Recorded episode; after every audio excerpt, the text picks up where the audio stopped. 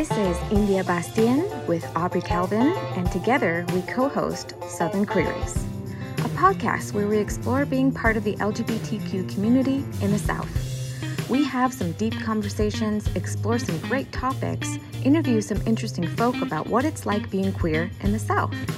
Welcome to Southern Queries. Oh.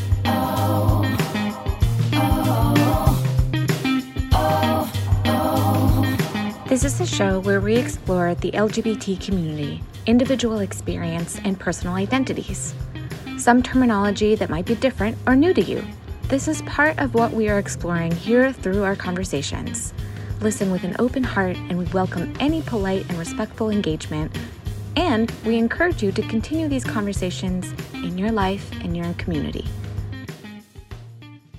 Well, welcome to Southern Queries feel all official about it. Um, all right. Well, welcome. Our first go ahead at this. Woo! Woohoo! And uh, hopefully we'll have some groovy, you know, cheers in the background or something.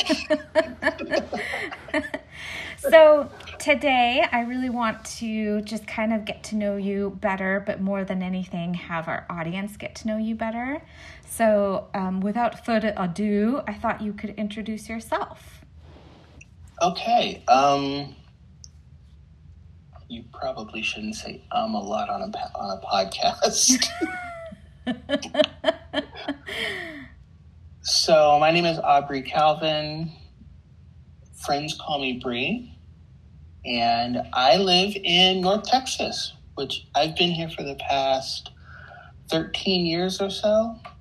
And I've got this wanderlust about me in that I'm ready to move, but I've almost always lived in the South, so when I move, it'll probably be to another Southern place like North Carolina, because I do have a deep love of the South. I teach government when I'm not writing, so I do a lot of writing, and I've been enjoying really getting back into the habit of trying to write more.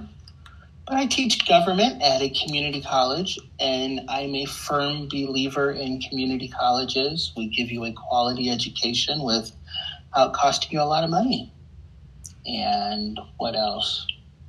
I am a trans woman, and my identification really depends on who I'm talking to.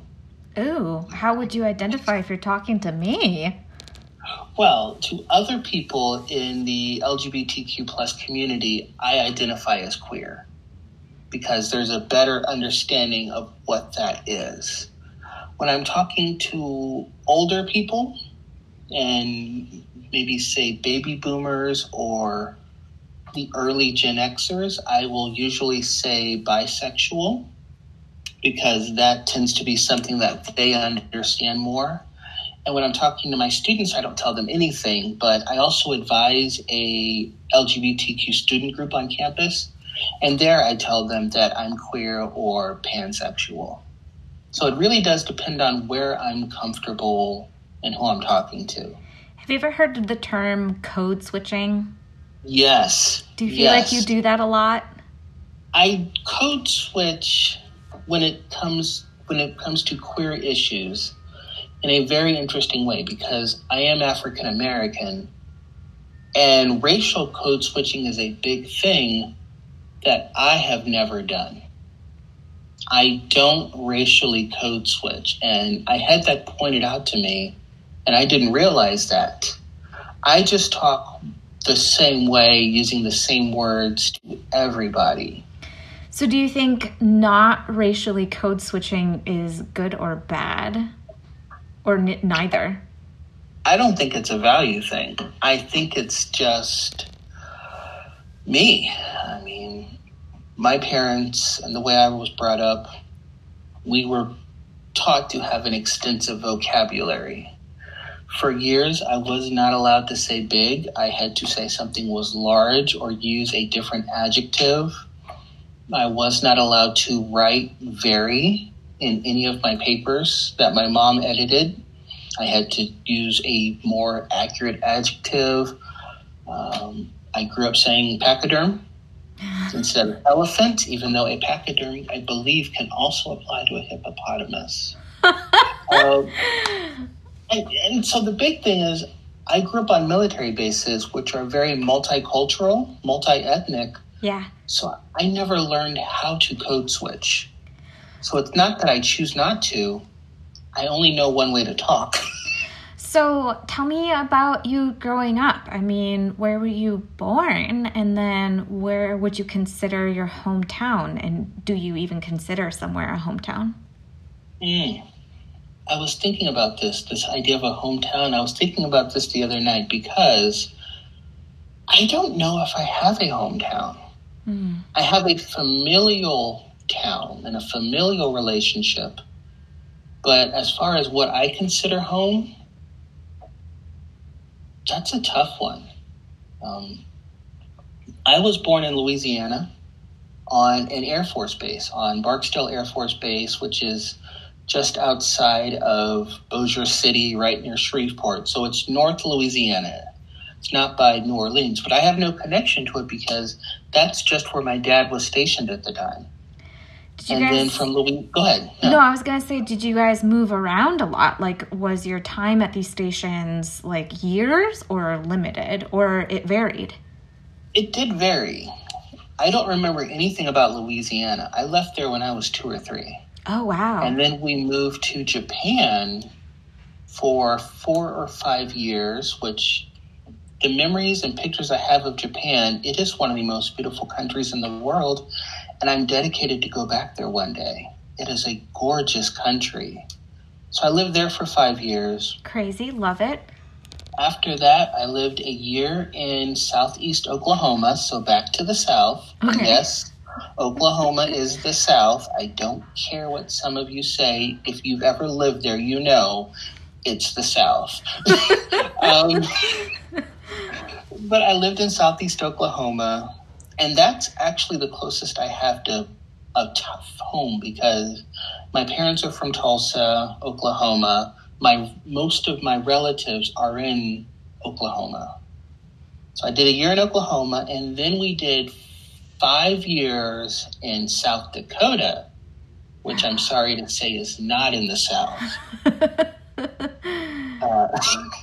And then after South Dakota, my dad retired, and my mom, my dad, my, my family, we all moved back to Oklahoma.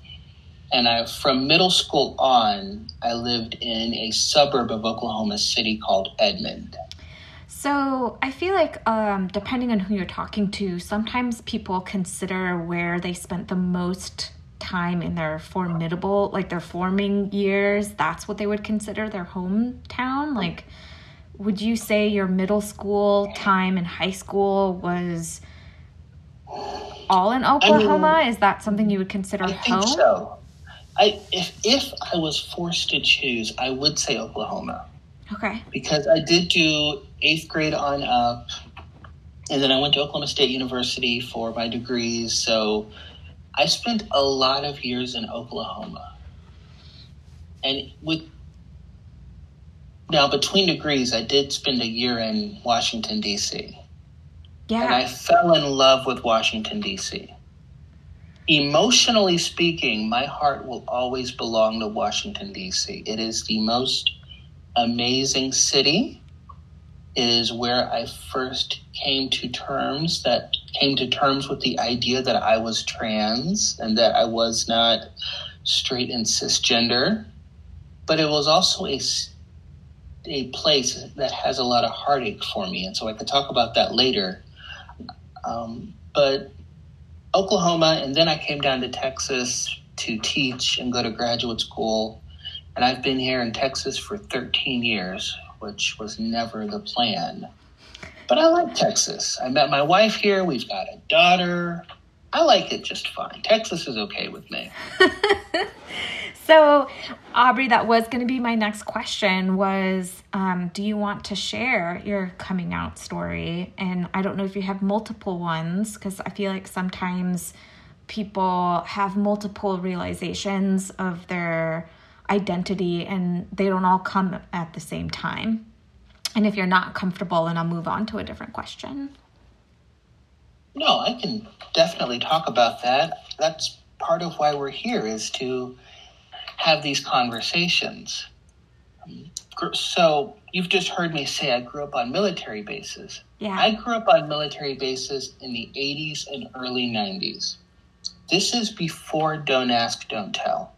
Mm. I grew up in the time when you were discharged from the military without any type of your benefits or your pensions and you lose your GI Bill. You could not be gay or lesbian or trans in the military. So I had no understanding of it. And people always say that I don't get things socially and I'm a I'm late in understanding things and I'm embarrassed to say this, but when I was a kid, I did not know if Tracy was a man or a woman. Uh, because the idea of a more masculine or butch lesbian woman was not something I was familiar with. Yeah. So I didn't have any frame of reference. I knew that I was different as an early age. I knew that I wasn't like a lot of the other kids. Most of my friends were always girls because that was the environment I was more comfortable in. Mm. But as far as coming out, I didn't start exploring my gender identity or sexuality until college. Yeah. I spent a lot of my high school years being angry at the world because I didn't understand things. I knew something was wrong and I couldn't put my finger on it. So I feel like I was not as nice as I should have been. if you talk to people from my high school, don't think they'd have, I don't know what impression they'd have of me at this point. Uh, but I started exploring the ideas behind my gender identity and sexuality in college. I tucked most of those feelings away for decades. And then I didn't actually come out until 2014 when I was already married to a cisgender heterosexual woman. Aubrey, can I ask how old you were? If I tell you that, you'll know how old I am. so let's just no, say I'm, you were older in life. no, no, what, what, what, was that? I said, let's just say it was older in life and older than most people, quote unquote, come out. And I say most people because I feel like there isn't a perfect age to come out. Um, I was 32. Wow. When I came out, I am what's called a xennial. I'm right on the cusp of being Gen X and millennial. Yeah. Uh, depending on how you look at it. I was born in 81. So um, I was 32, 33 when I came out. And so you were my age. My, I yes. Is that how old you are now? Yeah, I'm 32. I'll be 33 in October. I was wondering how old you were. I was born in 1987, so 80s okay, kid. So you know, old as my little sister there you go. So, which I didn't mention, I have siblings throughout that whole moving around thing. I do have siblings, but I came out when I was already, for the most part, before I was done with grad school, I was already starting my job as a professor. So, were you already my life parent? well established. What's that? Were you already a parent? Mm-hmm. Okay. Mm-hmm. My daughter was three at the time. Wow. Four? 11, 12, 13, 14. So, she was four at the time. So how? So was, I had a family. So how Still was that experience, and how how like how did you do it, and how did you come to that breaking point? And tell me more. Hmm. Well, I think you know if this does come out, we're going to have to put a trigger warning on this. um, but I struggled with depression for decades. Yeah. Through college and after, I've been to so many therapists, and the thing, and anxiety. And the thing that was always at the root of my depression was my gender identity. Mm. And that's part of where I say Washington, D.C. led to a, lot of, a lot of heartache. That was where I had my first suicide attempt. Um, and it was actually a suicide attempt that caused me to leave Washington, D.C., and go back to the comfort of Oklahoma and Oklahoma State University. Uh, but I had a suicide attempt because at the time I was 22 or so, I could not accept being trans, and I still didn't have the language for it. I knew about trans people and gay people because, you know, Oklahoma State University, we had like, you know, the LGBTQ students and all that. And Sure. one of my favorite college professors was a lesbian. And I never realized that until grad school because, again, I don't notice things. Um, so I had a suicide attempt in law school. I had a suicide attempt after my master's degree. And in 2014, I felt myself going down that road again. And the depression got to be too much. And I went on a work trip and I actually painted my nails. And I got women's shoes and I was able to kind of, I don't know, relieve some of that tension Sure. that I've been building up. And at the end of the work trip, I realized I can't go back to how things used to be. And this whole time you're married and parenting. Happily married, happily parenting. But I was never one of those who was. You hear about these trans coming out stories where the individual, especially in the for trans women, the individual has a stash of cross-dressing clothes that they hid from their family or that one special suitcase. I didn't have any of that. I always said that if I'm going to be married with a kid and live a conventional cisgender heteronormative life, I was just not going to do it. Hmm. And something about this work trip, I gave into who I really was. And I was crying on the plane coming back home. And I realized I couldn't go back. But at the same time, my wife and I have a relationship of total honesty in that I refuse to hide or lie about it. You know? So, the first day, go ahead. No. No, I just I'm so curious. I have so many questions, but I want you to keep Right. going. no. It, it, uh, so then, so the night, the night I came home from my work trip, I told her everything. I told her about uh, getting a manicure in this beautiful pink color, and um, what was I her told about the- reaction? what's that? What was her reaction? I mean, how do you react when your spouse, this professional academic black male, says, No, no, no, I'm really a woman? I mean, So when you- you when you described what you did, um, putting the nail polish and, and buying the shoes to your wife, was that you coming out to her?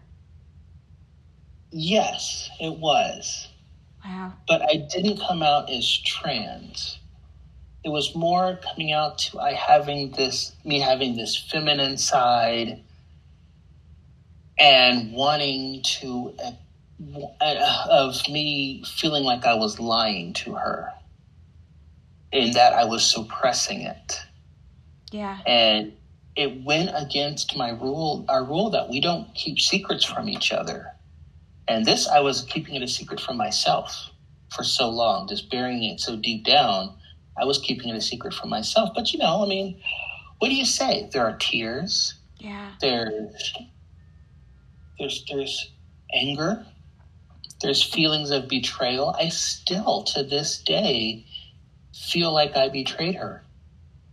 And we went through six months nine months of questioning do we stay together Wow.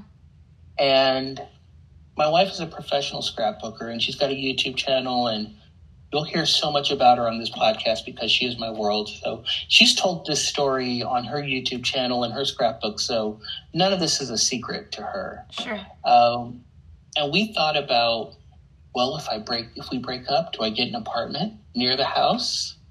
Because I refuse to not be in my daughter's life. I refuse to. I wanted to. I want to see my daughter every day. Yeah. I was looking at apartments nearby. I'm like, well, what if we get two apartments that are just next to each other? That way we can just parent and she can just go back and forth between the house. And at the end of the day, we're soulmates. Wow. We can't be apart. We didn't break up. we're still together.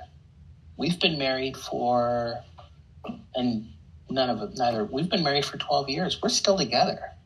We made it through all this and we, we're happier and stronger now. Ugh, I'm getting all emotional. I get emotional talking about it because it's, I always assumed that if I was ever myself, I would have to give up the two people I love the most in this world. Wow. At the end of the day, my family is my world, and that was always my thing. Was I thought I had to make a choice, be myself, or have a family, and that was leading me to depression and leading me to think of suicide because I said, well, at least if I commit suicide, they'll get a huge life insurance settlement and they'll be they'll be okay financially. oh my god. So I'm more I'm very morbid. But so I'm still here. Aubrey, I have I have follow up questions. Can I ask Of you a question? I have I so many talk a lot. questions. Go ahead, um, yes. What color were the shoes? Oh, Sorry, you said what color the nail polish was, but there was no image about the shoes. the nail polish was this beautiful soft pink Yeah. that was feminine enough for me to notice, but not enough for everybody around me. hmm These shoes were these basic pointy black flats from Payless because when you have this size 11 watts 12 feet you don't get those shoes everywhere there were two pairs of ballerina flats a black pair and this houndstooth black and white Yeah. it was adorable. And I cried when Payless shoes closed. Payless, for those of you that don't know, was a very, was a very low cost shoe store, but they carried extended sizes. So for years I shopped Payless. And I cried when they went out of business, and I cried when those shoes no longer fit me, but I still have them in a box. I was that was I my follow up question. Do you still have them? I do. I wore the, no, no, wait, no, no. This is a different pair because Oh. the pair I bought on the work trip, I threw away before coming home. Oh. because I didn't want to be that person with the hidden clothing. So I threw away. I threw them away. But a week later, after I told my wife, I went out and bought the exact two pairs at my local Payless, and I wore them until the soles were all ripped to shreds, and you can't wear them in polite company. But I still have them. So, I guess my other follow up question is you come back from this work trip and have this Mhm. conversation with your wife, and you mentioned you guys went through months of trying to figure out if you were going to stay together or not and what that would look like. Did you come to terms with your identity and then you, the rest of your life caught up to it, or was it happening simultaneously? I first, during that six to 12 month period, my first goal was a compromise. Okay. I thought, well, maybe I don't have to transition. Maybe I could be one of those people, and I do know trans people, and I will never now out anybody on this show, but I do know trans people that live double lives where at home they're able to be themselves and then they're more closeted or they're not out at work. Sure. And so my first thought was maybe I'll do that. Or maybe I'll be gender nonconforming and present as male in the mall, but I just happen to be wearing skirts. Yeah. And I went out like that a couple of times, still basically male, but wearing these really bad skirts, and I have very bad fashion sense. So there are no pictures. There are pictures, you'll never see them. Yeah. And honestly, the compromise didn't work because of our daughter. She was four at this time, and with a four year old or a little kid, they're still trying to understand the world. Sure. And so having a compromise of saying, oh, sometimes you have a daddy and sometimes you have two mommies, she was struggling with that. And my wife was struggling with that because she felt like she couldn't share her whole life with her friends and family. And we felt like, well, we don't want to be hiding things like we're ashamed. Right. And honestly, she told me that I needed to just transition. Wow. And she actually told me that if I didn't transition and be my honest self, she would leave me. Wow. It wasn't one of those where if you transition, I'll leave. She said, if you don't transition and be happy and be you, I'm going to leave you because I don't want to be in a marriage with someone that is pretending or someone that isn't happy or someone that is suppressing themselves. Right. So she told me to save the marriage, I had to transition. Aubrey, You know? That's, I mean, I, I have chills. That's just so beautiful of your wife. And Uh, can you, can you see why I couldn't leave her?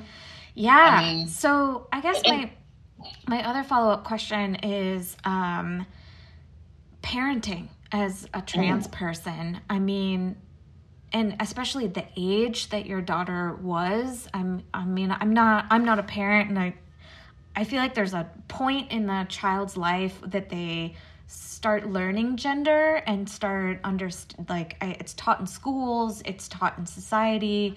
Was she at that point and um, does she remember you as a different sex or she just referred like how, what does she call you today? She has vague memories. Okay. I mean, I don't know how much you remember from being three or four, but she has vague memories. And well, first, don't have kids. Kids are expensive. I had money before having a daughter. I did. And now I don't have any money because she's a preteen. So don't have kids if you want to keep your money. Fair warning to all of our listeners. If you want to be broke, you know, have them, but don't have kids if you want to keep your money. Um, but no, uh, to really answer your question, we actually, and this is something that I actually recommend. It worked for my family. It may not work for every family. We let her participate in the transition. So actually, she helped me pick out some of my earliest outfits, and we would paint our nails together. And we had lots of conversations about it. wow. And then when we started to realize, well, if I'm going to do a full transition or quote unquote full transition and present as a woman, I can't go out and be called daddy on the playground. And that's nothing against, because there are a lot of trans women that are parents that still go by dad or father. For us, it was a matter of safety. Um, Texas is a, quite a conservative state. We live in quite a conservative suburb. We didn't want her to be picked on at playgrounds or at schools. We didn't want her to deal with that. It was actually easier for her to just say, Tell kids you have two moms and go with that. Wow. And so after playing around with some names, I am Maddie, which is a combination of mom and daddy. Yeah. And I've been Maddie for years, and that's still what she calls me, although we have a million nicknames for each other. Uh, As families do. yes, like right now, I'm Puff Puff, and she's Little Puff. Cute. And don't ask me what that means. She just started calling me that one day. And so that's been this whole summer. But Love in terms of consistency, I'm Maddie. And it helped us. I think for me, the thing that really helped my family is that it was a family transition. Wow. Our, da- our daughter picked out the name she was comfortable calling me. And you know, just over time, reminding her to use feminine pronouns and say she instead of he, and reminding her to say Maddie instead of daddy. And by about, after about a year or so, there was no problem. Yeah. Uh, and even then, now she still sees the pictures of me pre pre transition. She knows my old name. That's not a secret. And my wife participated in the transition too. She took me to get my first official pedicure because I was always skittish about people touching my feet. And my wife picked my middle name. That's beautiful. So this is a family transition that I get all the credit for. well, and I don't know if you can answer this, and this might even be like a whole separate episode, but how has this, in your opinion, affected the way your wife identifies? I mean, she's now married to a woman, right? And she is married to a woman. And she's parenting with a woman. One day we can bring our significant others in for a show. Yeah. And she already said she's willing to come on to talk about this. Awesome. Allison said she was willing to talk about whatever. Great. Yeah. she might be short worded, but she's she'll she'll support. well, uh, Victoria, my wife, she's like me. We like to talk. Um, she identifies as a cisgender heterosexual woman still. Yeah. If pushed to put a term on it, there's a term and I don't know who to credit to credit it to, but heteroflexible. Okay, yeah. Meaning she considers herself basically straight. But she's in love with me. And she sees me as a woman and accepts her. Uh, now, so she sees herself as straight, but this woman has girl crushes like nobody's business. Let me tell you. she has girl crushes like crazy, but she does identify as heteroflexible. Yeah.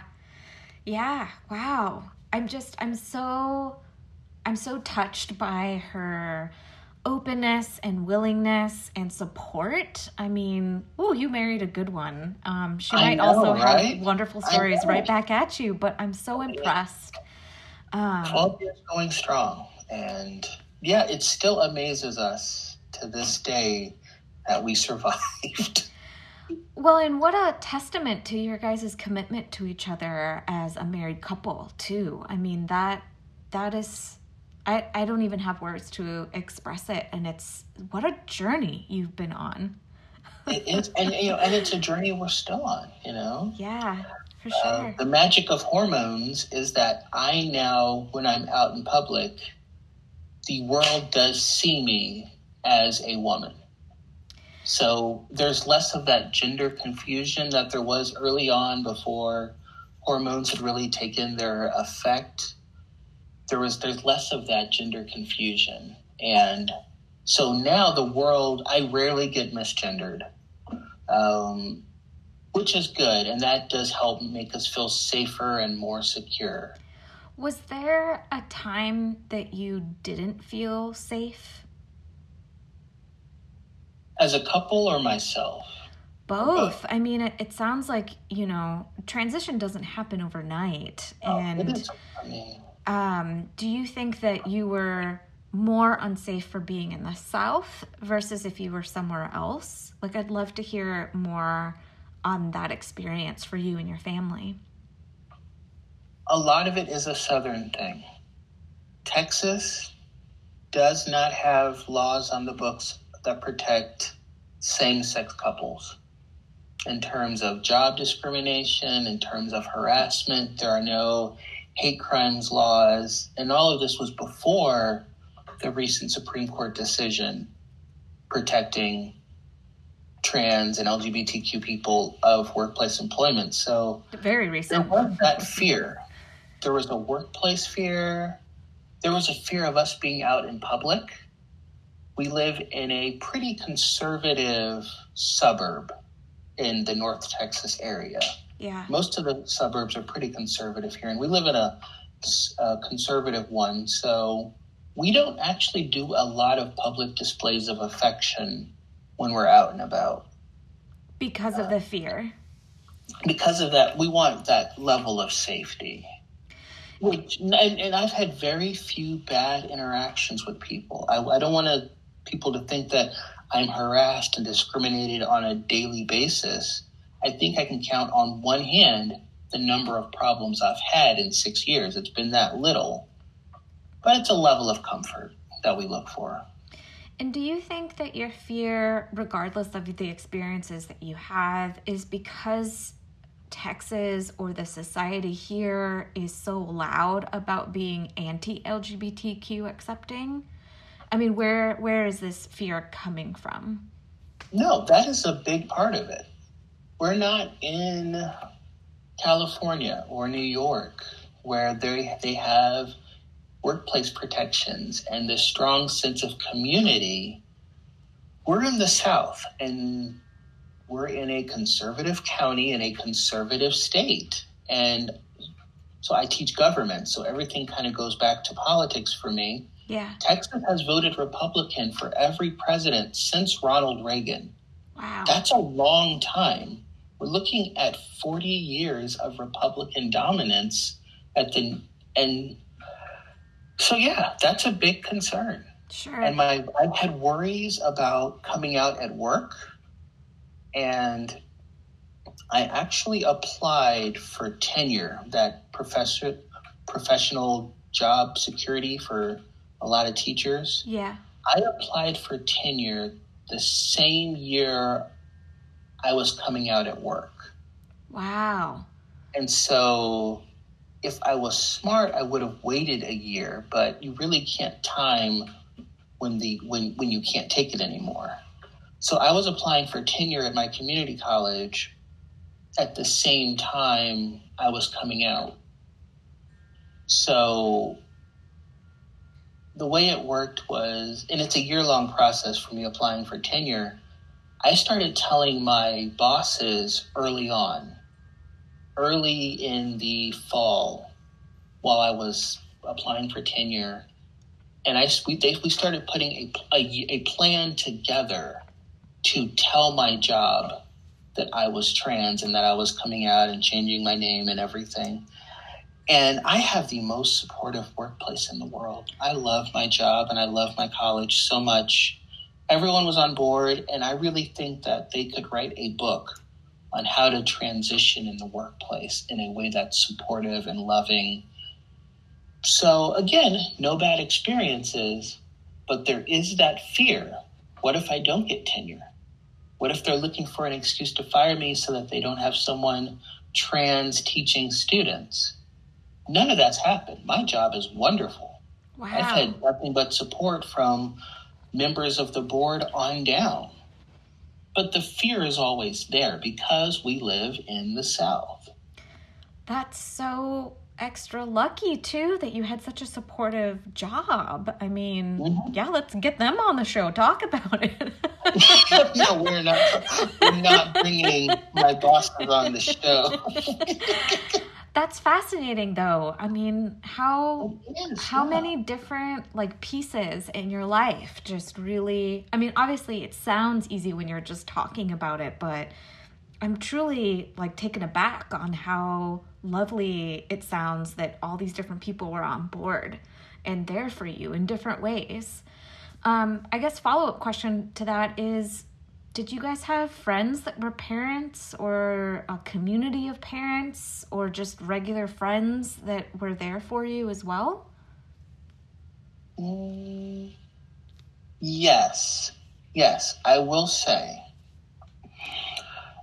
Here in the North Texas area, and I'm going to put in a plug for someone that we hope to get on the show in the future, there is a group called Rainbow Roundup, and it is an organization for families like ours, LGBTQ families. So the gatherings aren't about bars and clubs, and no offense to any part of that, but my time doing all of that is over. I'm going to water parks and I'm going to splash parks and I'm going to I'm going to bookstores with my daughter. Yeah. Yeah. And so we did join this group, and due to how busy life is, we don't participate as much as we want to because we're all so busy. But they were welcoming. The few families that we're friends with here in this area that also have kids my daughter's age, they're all welcoming and supportive. And the people from my daughter's school back when we had her in a formal school, and actually, we could talk about that, but my daughter has been homeschooled for the past few years from before the COVID we're a homeschool family. Yeah. But even when we had her in a little private school that we really liked, everyone was, wel- was welcoming and the director knew everything and we explained everything before we enrolled her. And a lot of families just thought we were a lesbian couple. And mm-hmm. we often get pegged as a lesbian couple. People don't go, oh, trans woman, cis heteroflexible woman. They say, oh, lesbian couple. So my wife actually gets not misgendered, but what's the term for people assuming the wrong sexuality about you? Oh, We need we need to that. we need a term for that. I'm like, oh, is there? I don't know. my wife is incorrectly identified more than I am. Interesting. But all of our friends, and all of our friends are basically straight couples. You know, all of them are basically straight, husband, wife, couple of kids kind of thing. And they're all warm and friendly and welcoming, and we have no problems. And I'm willing to answer any questions their kids have. And all my daughter's friends, they just call me Maddie. Everyone just calls me Maddie, and everybody just, you know, it's just Maddie. So we have a small community. The parent issue has been a little bit tougher. And I have lost some friends that I've had for decades. But from our local community, we feel supported. That's awesome. That's awesome. Given that, you know, North Texas is so conservative and there's so much fear that I think Southerners, queer Southerners, feel. So, I guess my last question for you is what does it mean for you to be queer in the South? Mm. Being queer in the South is a set of contradictions, really. There is still a politeness about things where most of the discrimination you see is going to be subtle, it's going to be behind the scenes or online and social media is always just going to be horrible. Yeah. You know, if you don't like trans people or you don't like someone who's LGBTQ, you're rare. It's rare that you're going to say it to their face in the South. You're going to post a meme on your social media, but to your face, people are very friendly. And it's also a very religious state. And I am not religious. I know that I'm still figuring it out. I grew up in a very Christian Black Baptist family. I am, I prefer mimosa and sleeping in over going to church. Yeah. I, I know there is a God. I'm still not sure if we're all correct on what the rules are supposed to be in the afterlife, but Texas is very religious. And so if you're a family that looks like mine that isn't religious, well, most of the homeschool groups in this area are religious. Yeah. If you are not straight cisgender, most of the homeschool moms, because most homeschooling is done by moms, uh, most of the homeschool groups are run by straight cisgender, mostly white moms. So we've had to kind of find those small selective groups. So there are groups out there that are inclusive, that are non religious, that are more secular. But it took us a lot of attempts to find those groups. It's not easy. So why do you think it was no, difficult? No, go ahead. Oh, I was gonna say why why do you think it's difficult to find these groups? Like what makes them hard to find? I mean, this is the South. This is Texas, where religion rules everything. I mean, So are they more is a big part of it, of homeschooling, of community life, of suburban life. One of the big questions is always, how are you doing? What church do you go to? Yeah. To the church of my king size bed. um,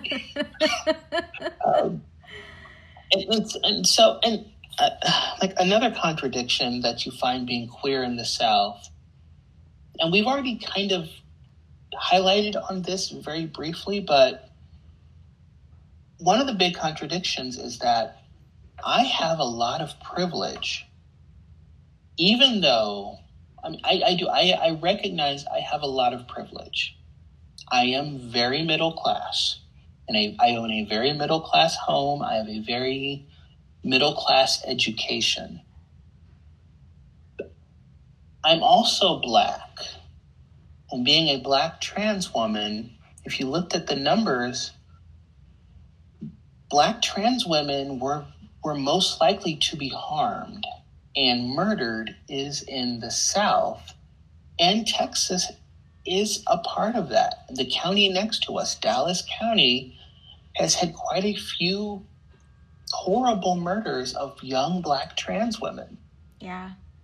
And part of the contradiction for my story is I have a privilege where, because of my where I live, because of my education, and because of my suburban life, I'm not as in danger, I believe, as a lot of other black trans women, especially young black trans women who have difficulties with housing, who have difficulties with income, who have difficulties with education.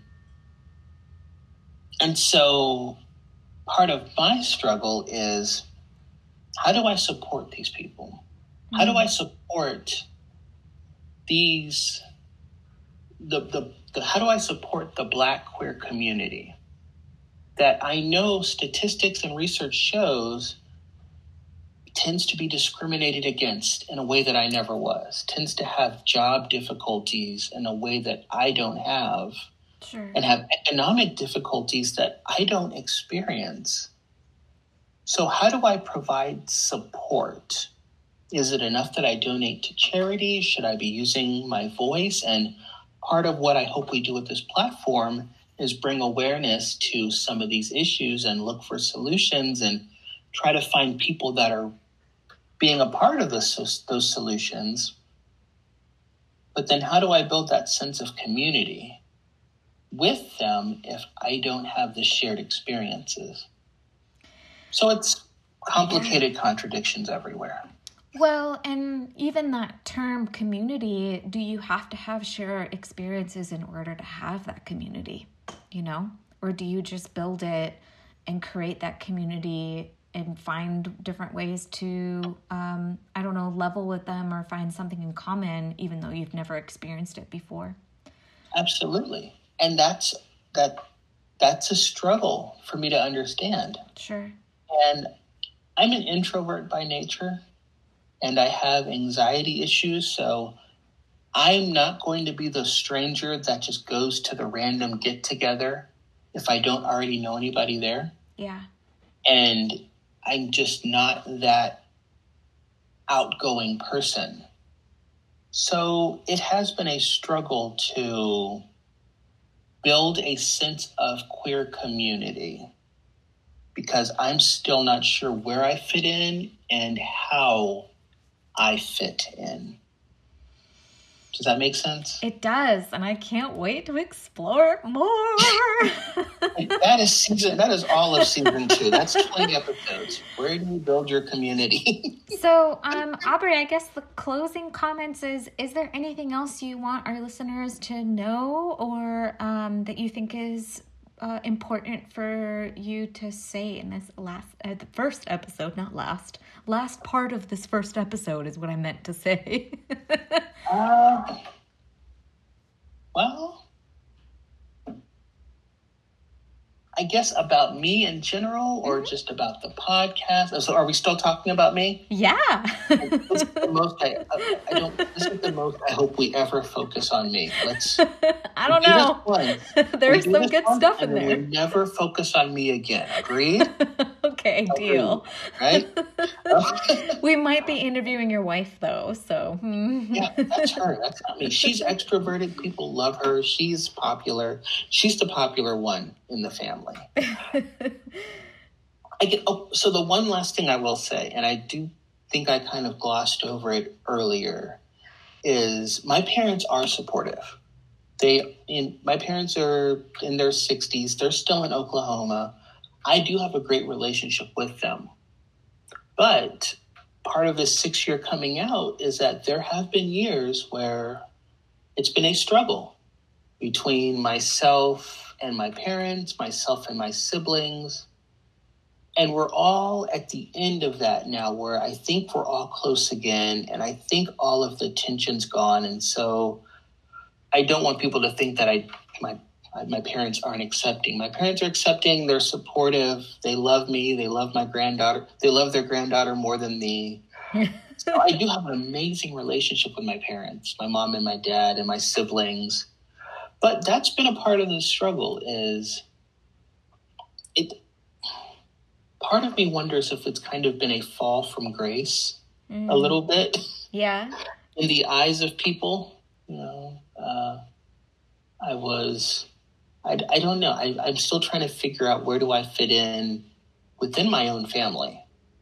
With how do where do I fit in within my relatives, and how do I navigate all of that? So there are teenagers who are queer and in this queer community, and there are young kids and college students that have so much more of this figured out than I do. I am still figuring it all out in a way that I don't know if I ever really will. And that's okay. that's, that's part, part, of, of why we're doing the podcast. That's part of why we're doing this is we're telling other people's stories and hopefully we're also figuring out ours a little bit more. Love it. Love it. Aubrey, thank you so much. I can't wait to interview other people and never talk about you again. yeah, we agree. We have it on tape. Never have to talk about me again. Thank you so much for everything that you shared with me today. I'm just I'm so touched. What's that? What's that? I said I'm so touched by your story. It's just it's so lovely. Next time we talk about you though. Okay. Fine. I want to know all about you. Uh, oh. Because here's what I think a lot of people should know. We actually met, you and I met through another podcast. That's true. right? You know? Thank you, uh, Nancy podcast. That's now is over. They did this pro- project, this gaggle project of trying to help queer people build community. And I think out of all of our gaggle efforts, for me, I can't speak for you, but for me, you're the only friend I think that's come out of this gaggle effort. So Hey, uh, one is better than none. we met through a podcast, and now we're doing a podcast. you never know; we might be doing the same thing for other people. hopefully, hopefully, hopefully. That's awesome. Yes, I do think that's a good anecdote and a, and a great way to um, finish up our, our little episode. Is we met through a podcast looking for a community and looking for our little gaggle of gays, and here we are. talking about community and talking about community building in the South. Love it. Quite right. circle. Full circle. Thank you so much, Aubrey. That is all for today, y'all. Aubrey, my co host, and I would love it if you follow us on social media, subscribe to wherever you get your podcasts, and don't forget to leave us a review. And catch you on the next episode of Southern Queries. Oh, oh.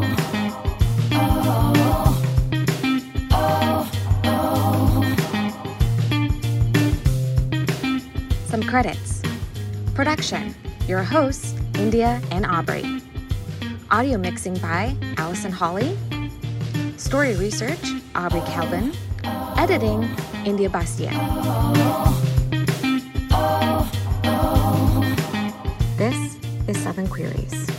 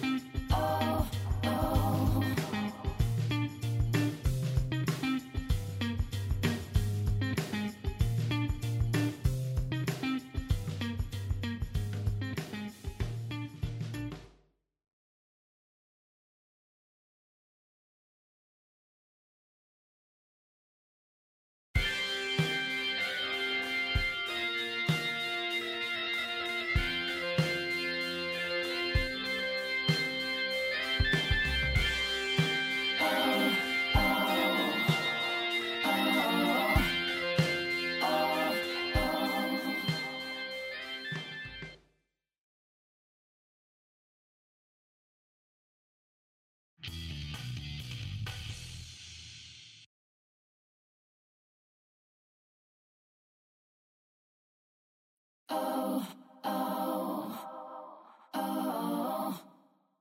oh, oh, oh